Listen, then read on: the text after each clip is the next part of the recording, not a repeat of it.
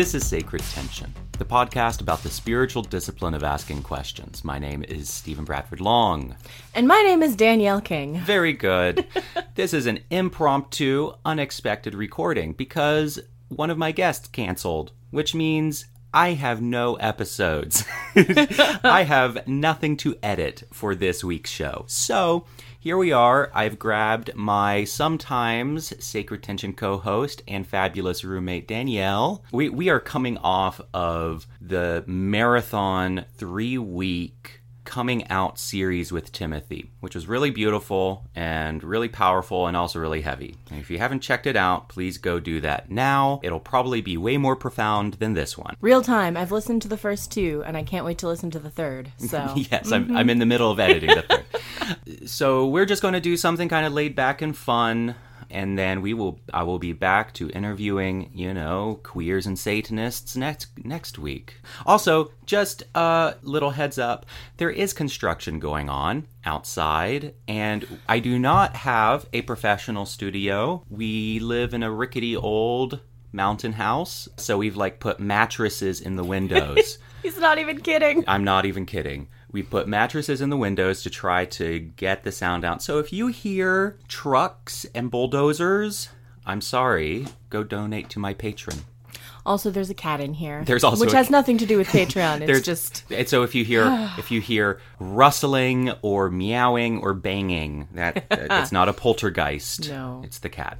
All right. we think. All of this is all of this is is wonderful advertisement for my Patreon, which you can go to at patreon.com forward slash Stephen Bradford Long, where you can give me money so that I can eventually have a real studio. All right, so here's what we're going to do. Danielle and I just have some really basic questions for each other. We do not know what these questions are. We're going to ask each other these questions. You know, it's pretty hard for us to not know something about each other, but maybe maybe we'll ask a question that you don't know about us. You know, we met in what fall of 2002. Two, yeah. Oh my gosh. Yeah, That's fall of ridiculous. 2002 at Asheville Christian Academy, and you That's, were I should say a lot. Anyway. you were the you were the lapdog of the teachers, Hey, I was I was a good student and quiet, and I was not, which means that you were the lapdog, which means they liked me. Yes.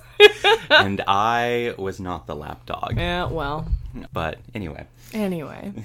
all right. So Danielle, do you want to ask the first question? Well, well, sure. Less a question, more a request. So, I really wish sometimes that this were a visual medium, because quite frankly, Stephen, your and John's style is astonishing. Could you could you put a name to that style and describe some salient objects in the room Oh, that would that would let your listeners sort of sort of in on what I'm experiencing right now?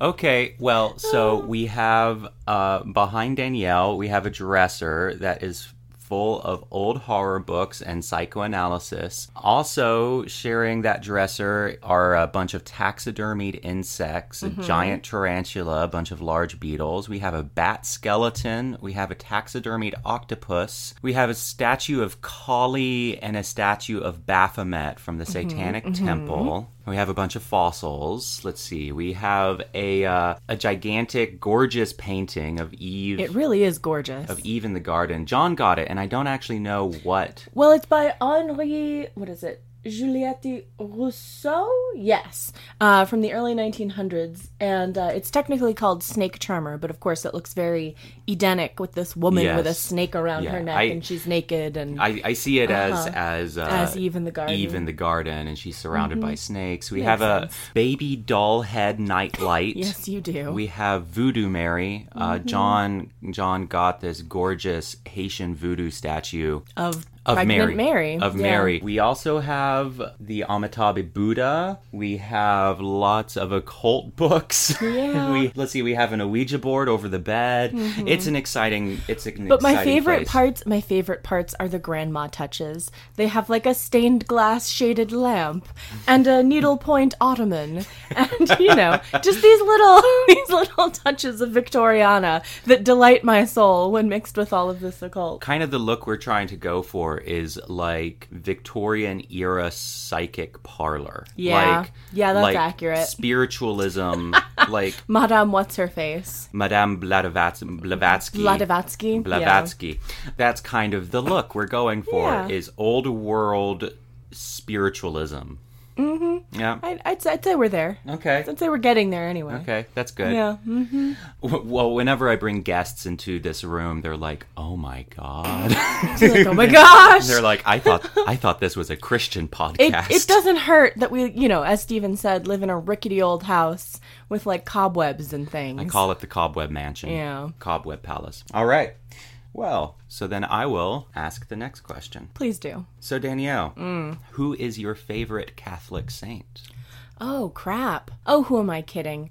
And actually, I don't know if she's canonized or simply blessed, but it's got to be Hildegard. She Like- is actually canonized. Now. Okay, okay, yeah, no. She then was- definitely Hildegard von Bingen. She was blessed, and Yeah. then, and she's also a doctor of the church. But Nice. now she's she Now was she's canonized, canonized. recently. I'm pretty sure. yeah, it's definitely Hildy. Yeah, me too. Hildegard von Bingen. She Hildegard, for listeners who don't know, she was an early mystic, an early Mm-hmm. feminist, an early pioneer in contraception. She lived in medieval Germany. She, was an abbess. She was an Uh, abbess. She she stood up against a lot of the tyranny of the Catholic Church. Yeah. Mm-hmm. She was an herbalist. She was a musician. If you go look up some of her music, it is Oh, absolutely amazing. extraordinary and Oh ahead of her time. She was also fun fact. So at that time, here's just some music trivia.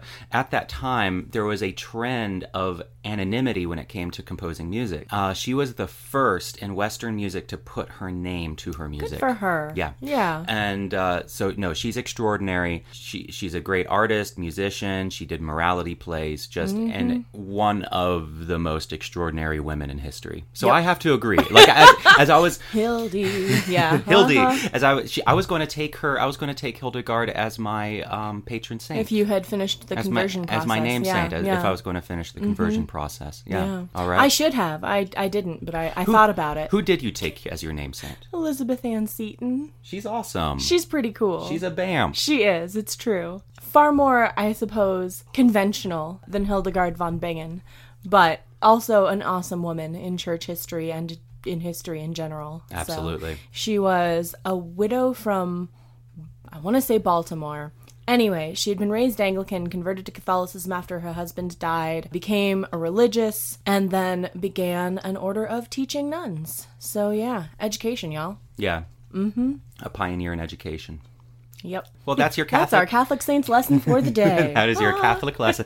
We are both still very Catholic. Yeah. You Yeah. know, I- I feel like Catholic is still one of those facets that's still very much a part of me. Yeah, I think I, th- I think for me too. It's it's still there. Maybe I I think it's smaller than for you Mm. because you were just in it longer, yeah, I was. but it's still Mm-hmm. like a part of me. also I still go to an Anglo-Catholic church. And I go to an So. Episcopal church, I mean, technically the one I go to is Episcopal, but, but yours- liturgically. but yours, liturgically, mine yeah. is not liturgically Anglo-Catholic. Let's but put it this way: we say the Angelus after every Sunday service. Like, yeah. very good. What's your next question? So my next question is: If you had to pick somebody who was most influential in your affirmation process, I don't know if you want if you know what I mean by that, but Catholic affirmation. No, Oh. no. Um, coming to affirm your sexuality. Oh. yeah. Oh, got it. Who Okay. and why? Okay. I would have to say that the most influential person for me in coming to accept my sexual orientation was Dr. James Brownson. Okay. And of course, there are a lot of really, really close runner ups. You mm-hmm. know, Justin Lee, Peter Enns comes to Peter mind. Peter Enns. Yeah. Uh, who wrote a letter to my congregation? Oh crap. Uh, Ken Wilson. Yeah. Ken Wilson. Wendy Gritter. Wendy Gritter and uh, uh, uh, People like that. people Yeah. like that. Yeah, Uh, there. I mean, So many. Warren Throckmorton. There are a ton of really, really great people who I can recommend who really helped me come. David Gushee is another great one who helped me come to an affirming position. But I think the one who really pushed me, who was able to really walk me through it step by step, was Dr. James Brownson and his book, Bible Gender Sexuality. So mm. remember, this was when I was still kind of conservative. Oh, I know. I, Theologically. I remember. Yeah so so i was still uh. conservative theologically and i had you know what protestants call a high view of scripture which means it is the word of god it is the Infallible. Inf- you read it literally. i you- didn't i don't well i didn't read it literally but it, i was definitely then, I scripture sure. prima scriptura Yeah. I was definitely prima scriptura, and I was, which means scripture first. For me and for a lot of people, there's this dissonance between the life we feel like we are able to live, want to live, want to embrace, be that for straight Christians wanting to embrace their gay friends, or for gay people Who feeling, want to affirm their own. who want to yeah. Mm-hmm. affirm their own orientation. But the problem is, it's their theology that's holding them back. It is their intellectual scaffolding that's Mm. holding them back. And so, what often needs to take place is not a conversion of heart. For me, I was already there. You know, for some Yeah. people, it does need it. You know, like Michael Coren. I did an interview with Michael Coren uh, several years ago, and he was a conservative commentator in in Canada, very very famous. And then he had a change of heart. Yeah. And it was first and foremost a change of heart, the way he describes it. But for me, I feel like I already had that change of heart. And what needed to happen was a breaking down of the scaffolding mm-hmm. that was holding me hostage to conservative ideology, to these traditional systems. You know, I sometimes feel like people don't appreciate that enough. How so? I feel like uh, we live in a culture that just assumes, we'll just get over it. Yeah. You know, just get over Mm-hmm. your religiosity or just get over your traditional conservative beliefs. Which just to some degree is almost as silly as telling somebody to choose not to be gay. like this it is. is. this has been ingrained in me since I Me was too. born, even And- before. Yeah. And so I'm often frustrated with how people handle religiosity and handle ideology where the ad- I feel like the prevailing attitude and this is just me maybe I'm completely wrong but I feel like the prevailing attitude is we'll just fucking get over it yeah. Why- Can't you see? can't you see that this is the morally Yeah. superior path? And the problem is sometimes people can see that, but they can't reconcile that. Yeah. You know? With the theological and even intellectual systems, philosophical, emotional, that they've built up Exactly. for themselves for, you know, Exactly. since they were tiny children. And Yeah. the result is cognitive dissonance. Oh, it hurts so hard. It hurts so hard. And so, really, what I needed was someone like Dr. James Brownson to walk me through step by step why I can affirm my sexuality. And and it's a brilliant brilliant book and I recommend everyone read it because it it's I think the bar for affirming theology. he himself i wouldn't say he has what protestants or what what very conservative protestants would call a high view of scripture but at the same time he walks you through sort of the theological steps using scripture in a way Yes. that definitely also drew me in and made me go huh Me too. He he Huh. completely and Mm-hmm. and through a respect for scripture, he reframed it in- Yeah. in, a way that Yeah. was just extraordinary. Kind of the underpinning idea of Bible gender sexuality is what he calls moral logic. And what is the moral logic of these certain passages and these overarching themes of scripture? And so, base, you know, he uses the example of it's in one of Paul's letters where he says, "Greet one another with a holy kiss." Okay, well, what's the moral logic behind that? Is the do moral we take that literally and all we- kiss each other do we take do we take that literally and all kiss each other even though there are some cultures that just don't do that or do Mm-hmm. we take the do we draw from that the moral logic which is Yeah. greet one In another places, warmly would you and- greet each other with a holy handshake and, like come lovingly on, y'all. yeah, yeah greet each other warmly and lovingly and that's the moral logic so he applies that concept of moral logic that transcends culture and time Mm. and assumption Mm-hmm. ac- to our modern day and it's really really brilliant yeah yeah no it's a it's a gorgeous book i've also read it It is. It's a masterpiece. Okay. Mm-hmm. Okay. Well, now that we've stopped gushing over, now that we've over brownson now that we're done gushing over Brownson. Okay. will i ever be done it's your turn Oh, is it my turn? Yeah, I just oh. asked a question. Oh, okay. Awesome. I'm looking at you expectantly. All right. Here's one. What in your evangelical background are you still recovering from? Oh, crap. For me, it's difficult to separate sort of influences and things that were not strictly evangelical from my evangelical upbringing simply because I experienced it all as a whole. And I feel like evangelicalism sort of permeated just everything about the culture that I was raised in. But I think I think the biggest thing for me is uh shame-based fear. Yeah. And I, I feel like it's it's almost an analogous experience. And I'm not going to say it was as severe, but it, it was almost an analogous experience growing up a quiet, bookish, overweight girl in modern American evangelical culture. In some ways, I feel like I experienced a taste of what it must be like to grow up queer in that kind of community. Absolutely. I felt like as much as people praised the fact that I knew a lot of things about a lot of things, I always, and whether this is accurate or not, although I don't know why I would have felt this if it wasn't true, I felt like there was maybe an undercurrent of uncomfortableness with just who I was. This very articulate, as I say, bookish, you know. You were incredibly articulate. Thank you, and um, and I think And you still are. Thank you so much. Yeah. But I think as a as a kid, that sometimes made people uncomfortable in a culture where I was overweight and female, and both of those things were considered less than, Mm. not necessarily evil or bad, but definitely not as good as. Male was best thin was best. And so, if you were going to have a voice, and if you were going to, you know, operate in the world as, let's say, a leader, then you had better be at least one of, if not both of those things, if that makes sense. Oh gosh, even now,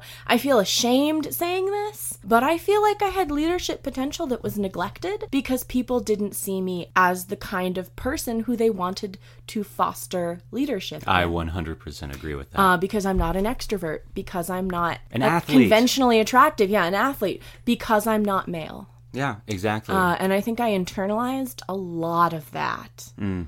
And uh, so I have a lot of uh, I have a lot of fear and a lot of shame, and I'm working through it. yeah. Yeah, It's incredible how these things follow us because, yeah, you know, I've interviewed a lot of ex evangelicals or just people working through hmm. their evangelical past. You know, most recently is Timothy over the past few weeks, talking about how, you know, he's been in the closet for 58 years and now he's coming out at the age of 58 Yeah. and has and he's lived in the evangelical world that entire time and you know there's this crazy kind of stockholm syndrome that we all have i Yeah. feel like with our evangelical upbringing where it's like we really love it we really hate it. It's complicated. We appreciate it. We loathe it. Mm-hmm. we rage at it.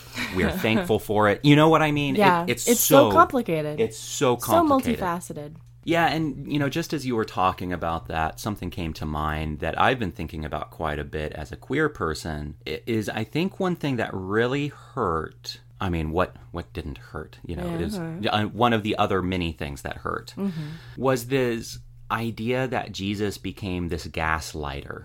And what I mean by that is that, you know, it's like and I'm and I'm speaking really kind of figuratively here where it, it's like we're told queer people in the church or at least where I was in the church, we're told your sin is no worse Yeah, than any other sin. Mm-hmm. And then they proceed to treat you just as if that's the case. Yeah, You know what I mean? Your sin is no worse than any other sin, and they insist on it, and they insist on it, and they insist on it, and they demand that you see it that way too. But then they treat you the exact opposite, as if your sin is worse. And it makes you feel like you're going insane. It's like classic gaslighting. This notion that Jesus loves you unconditionally, and then they treat you in the exact So opposite that's not true at all. that's yeah. not true at all you know and and you know i don't feel like the church ha- gets the out of saying we're the body of christ but when we don't reflect him well we're going to distance ourselves from him and say oh no we're imperfect um I think you need to do a bit better than that. If you're going to be the body of Christ, uh, you, at least try. Like, can can we move past that maybe? you, yeah. you see what I'm saying? Well, and it's funny. Because to people like me Hmm. to to the world and to kids being raised in the church the body is christ It's all they can see. Yeah. that's all they can see like there's a can reason there's a reason the church is called the body of christ Mm-hmm. it's because that's how we see christ and so if you're fucking up if if the church is a monster christ is going to become a monster to us Hmm. that's just the way it is and we don't get the theoretical dodge of saying, well, the church is imperfect and you still have to. You, do you see what I'm saying? Oh, yeah. We don't get that dodge. We just have to say, we're the body of Christ, we're going to do better, and we failed. That's the only thing that's acceptable there. Mm-hmm. Anyway. And it's so funny because I interact with evangelicals now who are still, you know, very much a part of the community and still accept all the theology and still, you know, are in it, in that world. And quite frankly, there are certain things and certain situations and even certain words that trigger these instantaneous, really sharp, kind of startling reactions Yeah, of fear, shame, and anger. Yeah, me too. Those those are the things. Honestly, those are the things that I see, and maybe it's because I've you know I've been there. um, Yeah. but it's just it's so fascinating to me. I don't. I sometimes see joy or peace or love, but I don't know. It's it's all sort of it can all sort of crack in an instant yes. just because of some you know because yeah no seriously because of a word. Yeah. I don't know. I think part of my heart in all this is I want to see people have life and that more abundantly and have more more joy, love, hope and peace. Like I want to see Yeah. people I want to see people be at peace and live fully. And there's something so confining and brittle. yes. And I just know how painful that sense of brittleness that, you know, if you look in the wrong direction, if you talk to the wrong people, then suddenly your entire world's going to shatter. Mm. You know what I mean? That Well, sense of hmm. that that sense of fragility and fear that you know this glass castle that is your evangelical world can just so easily be shattered. And if we're constantly having to protect it from shattering we're not living a full life. We're not living an interconnected deep mm-hmm.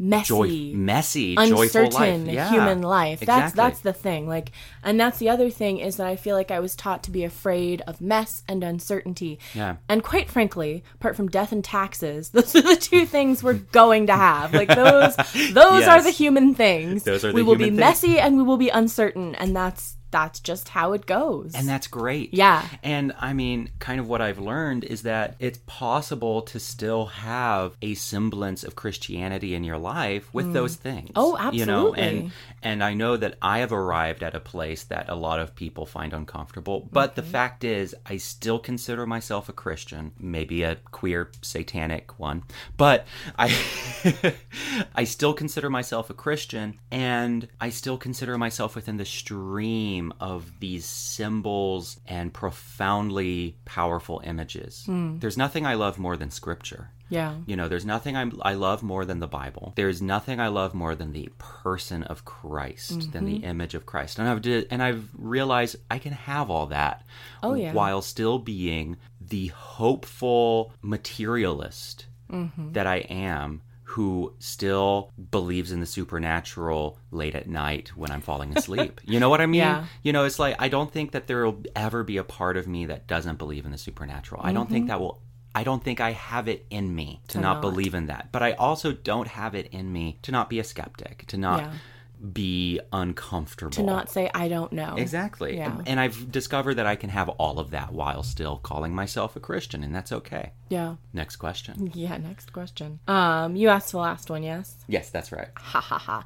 You said I could ask anything. All right. That's true. Stephen, you recently had a birthday. How you feeling about being 30? Oh my God. Ah. Well, I'm afraid that gay menopause is going to be setting on Oh, any no. anytime now. it actually feels really good because my teens and 20s were a hot fucking mess. I can attest to that. Yeah, my teens and my teens and 20s were just a complete nightmare. I feel like over the past 3 year 4 years, 3 4 years, I have kind of started to get my shit together. Yeah? You know, Yeah. John's really helped because John and I met in 2000 in fall of 2014, and he was a really stabilizing force for me. I feel like a lot of stuff that I think normal people learn in like school and college, like how to how to be an adult or like how to get up in the morning. not everyone. No, not everyone. um, but like how to, I don't know, just how to be a sane state. And I do mean sane. Sane. I do mean sane. I mean Yeah. sane literally. Yeah. How to be a sane, stable, functional human being. I feel like I just needed a bit longer. Just needed a I minute. just, it's okay. I just needed a Needed minute, a minute. to figure that shit out because I mean seriously, I had a lot working against me. Like a lot working against me. I'm really really learning disabled, which I've discovered for me doesn't mean anything outside of school. I do yeah, great You outs- do fine. I do great outside of school. Oh. school, but in school I oh. really really suffer. Like mm-hmm. I'm I'm not a good student, and I've no matter how hard I try, it just it didn't work. And so there was that, but then also just you know growing up in a conservative setting, being queer, going through a shooting when I was 19 years old, and living with the PTSD from that, going to a small Christian mountain college and being being pariah. a pariah there, being gay there. Try, I mean, there was a lot. There was a a lot lot happening, yeah. mental health issues. I mean, there was a lot. And so I'm actually really hopeful about turning 30, or I just turned 30. I'm really hopeful about my 30s Mm-hmm. Yeah. because I'm feeling like things are better and like things are more stable. Well, and I think to some degree, and there are maybe a few factors in my life that have caused this to be true as well. I think to some degree, your rocky start caused you to work through some things that other people maybe don't have to face up to until they're like 50. And if I Yeah. and if it's up to me, I'd rather get them out of the way sooner. Yeah. Like I'd rather get them out of the way, you know, earlier because, you know, I have to. Oh my God. yes, me too. you know, Than, you know, have a midlife crisis and fall apart at, at 60. J.K. Rowling has a fantastic uh, speech at a college for graduation commence- commencement. There you go. Commencement speech. a commencement speech where and it was to Harvard or some Ivy League school and it's about the benefits of failure Nice. and how failure is our greatest teacher. Yeah. And you know, I feel like through most of my teens and 20s I had the most brutal brutal You had an education in failure. I had Yeah. the most fucking brutal education and failure. And uh, it's now serving me pretty well. Yep. Yeah, There you I, go. I feel like I've learned how to survive pretty efficiently. Um, also, I found a sugar daddy. That's that was part of the plan all along. Oh my Find goodness. find someone who is more stable than you, who makes more than you. Oh my And then maybe someday I can fulfill my dream of being a gay housewife, That's hilarious. which I'm not. I'm not a gay housewife, No. but maybe someday I will be. maybe someday. Right now, I'm uh, I'm working three jobs. Yeah, I Yeah. do. I do the podcast. I do the website. I teach yoga, and I am an assistant manager at a locally owned kind of uh, organic business, family business, grocery organic store, grocery yeah. store cafe. So, a one, yes, I am a Portlandia sketch. Yes. I'm a gay yoga teacher who manages an organic, locally owned grocery store. And I work about 40 to 60 hours a week. Yeah. Like, I'm Oh, yeah. working to death. So, but I love working to death. Yeah. So, So there you go. so there we go. All right. You technically get one more if that's the format we're going with. Yeah, let's see here. What would make you lose faith in God? Oh my. Going for the hard hitting one last, Stephen. All right. Is this last? Is this the last question? I mean, it, I don't know. If we each get three, then yes. oh, well, I have, I have, You have more? I have more questions. Oh boy. Okay. yeah. Well, I did oh. say three last night, didn't I? I mean, there can be Three to more. I don't care. Okay. Oh gosh, what would make me lose faith in God at this point? Having had my expectations and trust and heart broken over and over and over again by people and institutions who claimed to represent God, and simply by tragedies in the world, and having faced those and cried about them and ranted about them and raged about them and lived with them, sat with them. I can't say that there's nothing that would make me lose my faith in God, but I think because my faith in God isn't predicated on,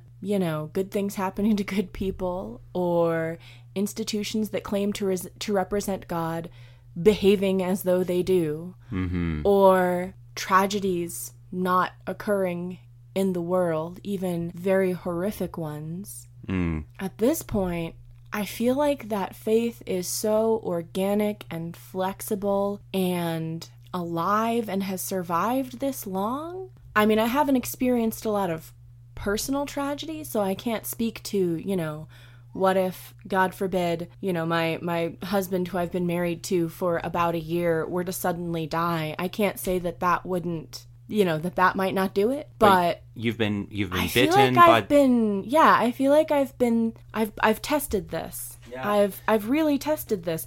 And again, that whole idea of of facing facing the uncertainty and looking it in the face and sitting with it Yeah. and not avoiding it and realizing that the only way out is through. that strengthens faith. Yeah. Yeah, it no. does. Like Yeah, me too. seriously. I think I used to think my you know, faith was like a structure, like a house. And then I found out that no, faith is like the jungle that comes and eats the like the vines that grow up through it and the trees Yes. and the roots and the leaves and the everything. It's living. It's, It's a living. forest. It's and it grows and it changes. Exactly. And it goes through seasons and I think having learned that, I'm not sure there's anything that will kill it.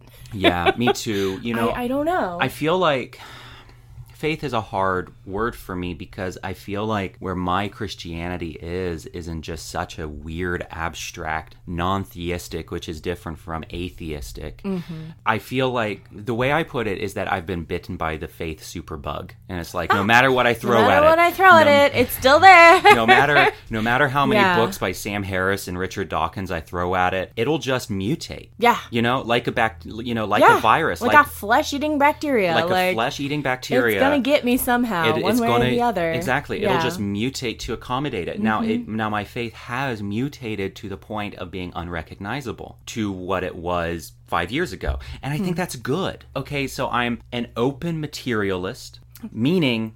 I'm a materialist who believes that there's probably just the spiritual or just the material world, but I hope deeply for the supernatural world. I hope deeply that God is my Savior. I hope deeply that Jesus Christ was raised from the dead. Yeah. I hope dearly for all those things. The sort of faith that I can relate with is what is defined in, in uh, Hebrews. Faith is the essence of things hoped hoped, for. for. I can 100% get behind that kind of faith. Yeah. And for me, there's a difference between what I hope for and what we know. Yeah. Mm-hmm. And what we know is the magisterium of science, what's revealed to us, and then beyond r- what's revealed to us through the revelation of science. But then beyond that, we can just be comfortable with agnosticism and we can hope.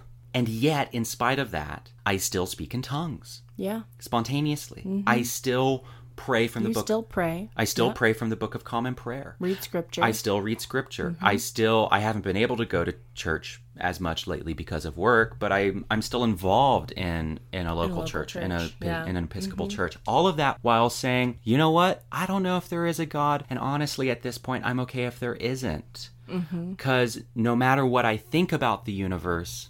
The universe is still huge and mysterious and wonderful no matter what I think about it. Basically. And it's okay. And I Yeah. can trust that fact. Yeah. You know, I can be okay with it. And yet I'm still going to live with the I'm I'm still going to live as if mm-hmm.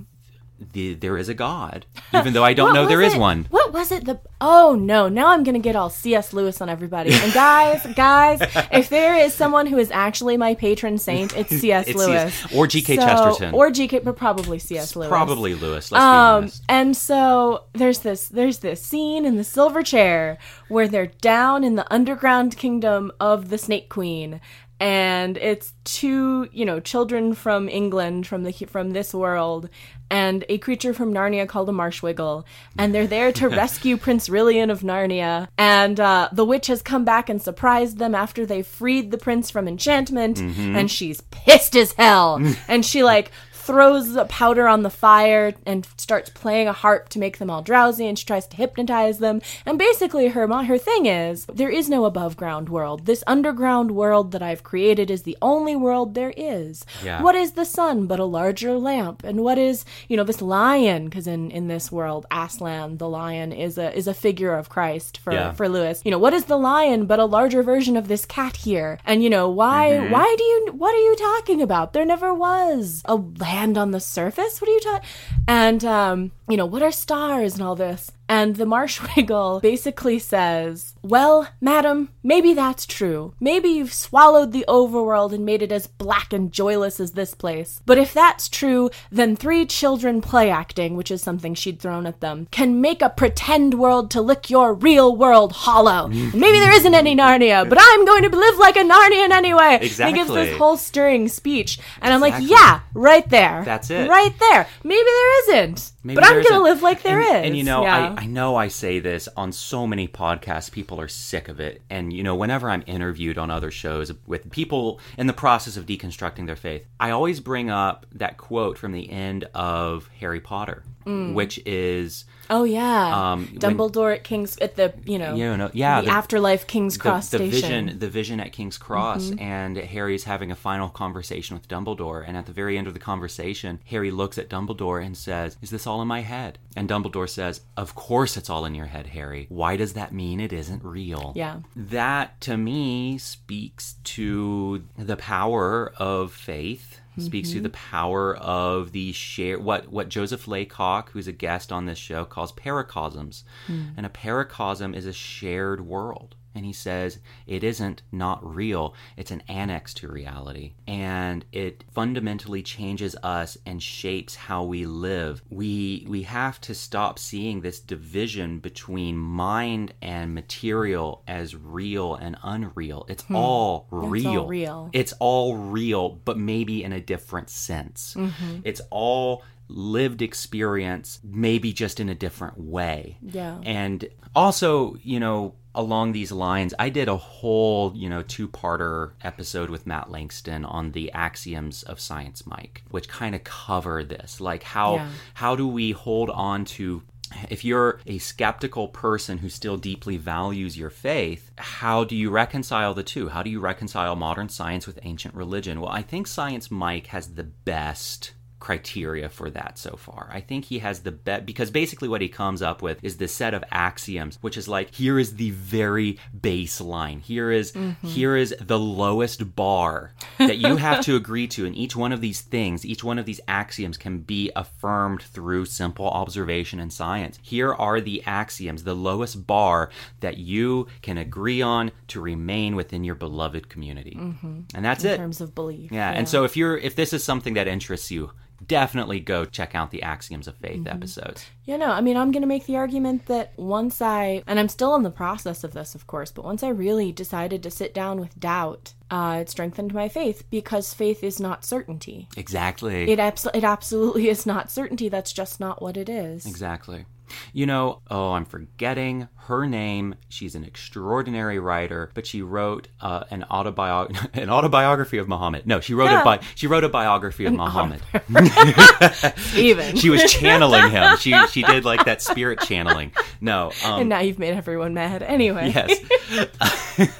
yeah, she wrote a biography of Muhammad in which she portrays Muhammad going up the mountain in the fear and trembling with which, with which he did that, where he encountered the angel of Gabriel, mm-hmm. and how on the journey home after that vision, he wasn't filled with certainty.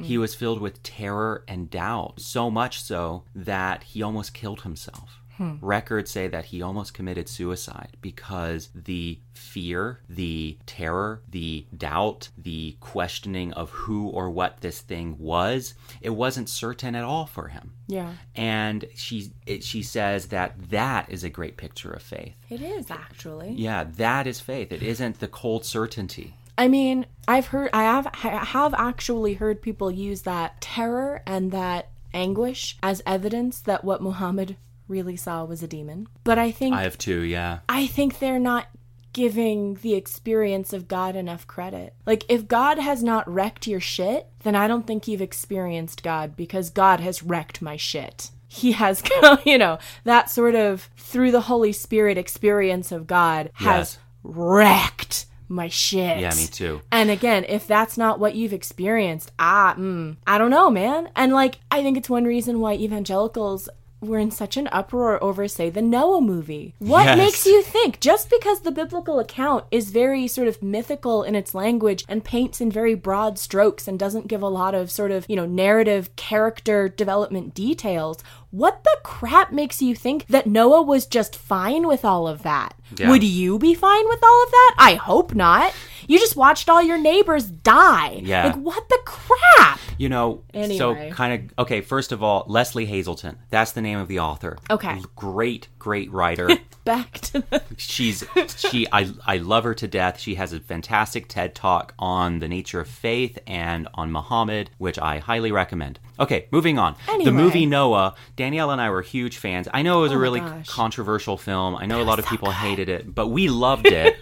and part of the reason we loved it was it, it was dark. Mm-hmm. Yeah. And I, you know, Russell Crowe's Noah went through these horrific things and was kind of mentally ill and kind of crazy and it kind of turned into a shining situation. And for people who object to that, I want to look at them and be like, you think the Bible isn't like that? You think that's not what's happening here? You think you think the Right? prophets weren't, weren't like that? like that? People who walked around naked for like a period of years? I mean, you because think- God told them to? You think Ezekiel Anyway. wasn't a fucking terrifying human being? Right? You think you think Isaiah seemed normal to people? If you saw if you saw Ezekiel on the street, you would be You'd be running. like, that's a crazy homeless man. you would be running. Bye. And the, exactly. Yeah. You'd be Crazy running. homeless man mumbling and shouting nonsense. That is that is how that would go down. burning his own shit. Yeah.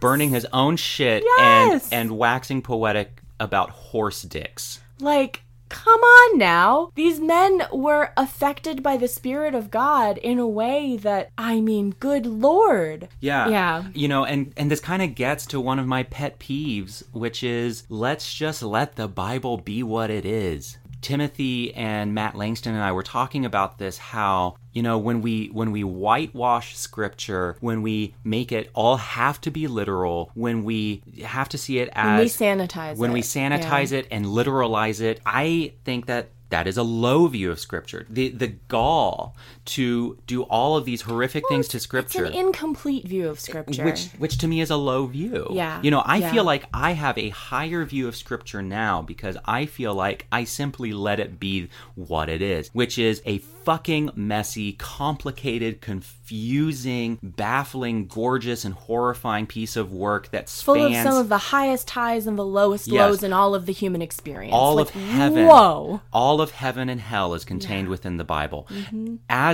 the same with religion. I mean. Yeah. all of heaven and hell, the worst and the best of humanity is within religion. And also, the Bible is a library written over the span of centuries. It Mm-hmm. not a single book. And the character of God changes Yeah. throughout the Yeah. book. There are times when it's almost like, are we writing about the same God? Are we? Yeah. Is this, Is this the the same?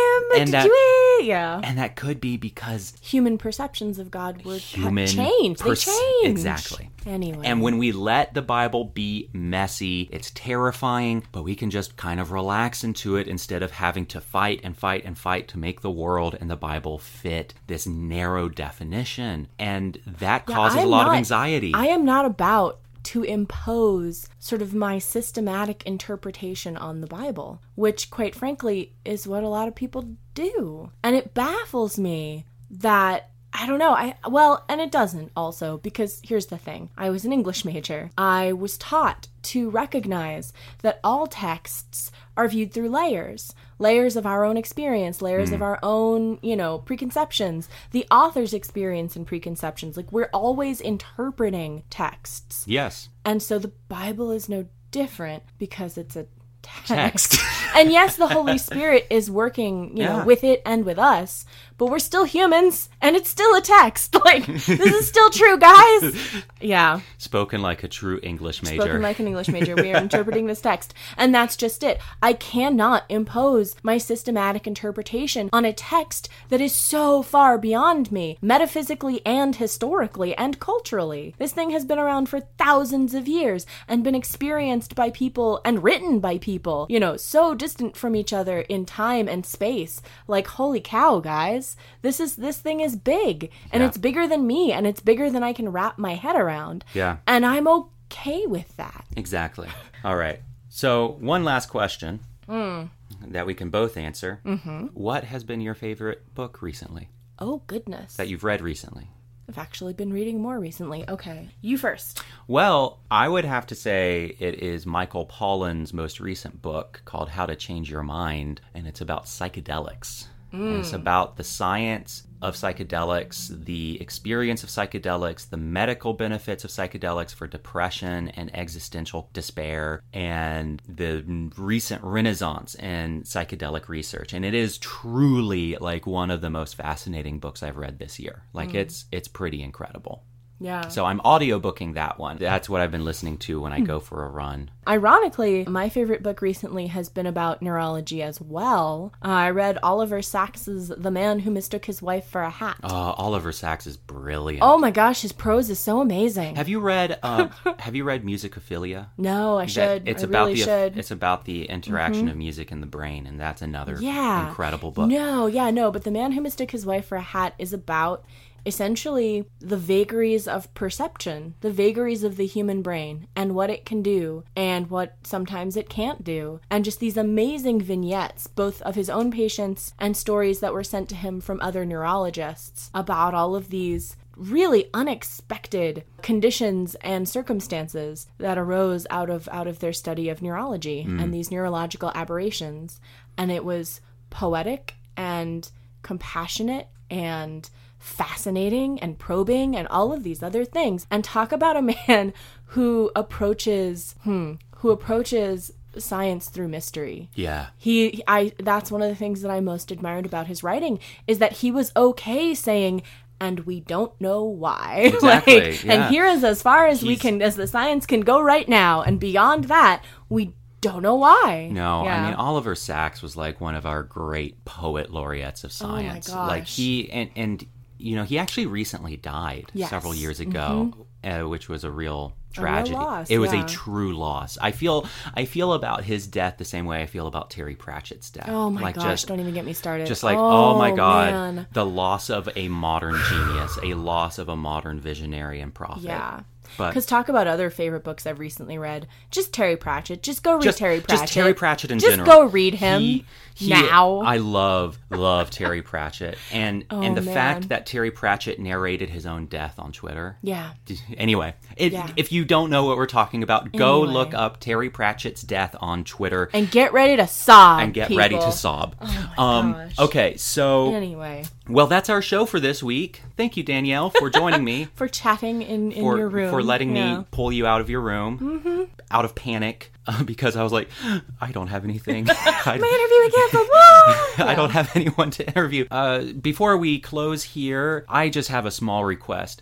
Please go give a five star review on iTunes, and this is this really is like so helpful because a it, it boosts my show. You don't even have to write a review; just give it five stars or or four stars. You know, be honest, mm-hmm. but But if you can. but if you can, give five stars because here's here's the thing: is a, like a lot of inter- interviewees, when I ask them to come onto the show, they just go look at how many reviews I have. That is how I get a lot of my audience and a lot of my guests. Is it's really it really is based on like how many reviews I've got. And so if you enjoy this show and if you listen to it every week and you find yourself looking forward to it every Monday morning, hmm. then please just take a few seconds to to give it 5 stars and I would so deeply appreciate that. Also, I'm launching my Patreon, so if you want to support my work financially, you can go to patreon.com forward slash Stephen Bradford Long, where you can support this podcast and my blog. I work, as I mentioned earlier in the show, I work 60 hour weeks, 50 to 60 hour weeks, and I love all of it. I will keep doing it regardless of whether people pay me or not, but it really, really does help a lot. Other ways you can support the show. Share it with your friends. Share it on social media. You can write a blog post responding to it. Also, I love hearing from you. You can reach out to me at Twitter at Stephen B. Long. You can reach out to me on Facebook. You can uh, also find me at sbradfordlong.com where you can email me and read my dozens of articles on faith, doubt, sexuality, spirituality, so on and so forth. All right. Well, the music is by the Jellyrox from the album Bang and Whimper. You can find it on iTunes and Spotify, and the artwork is by Justin Caleb Bryant. And we will see you next week.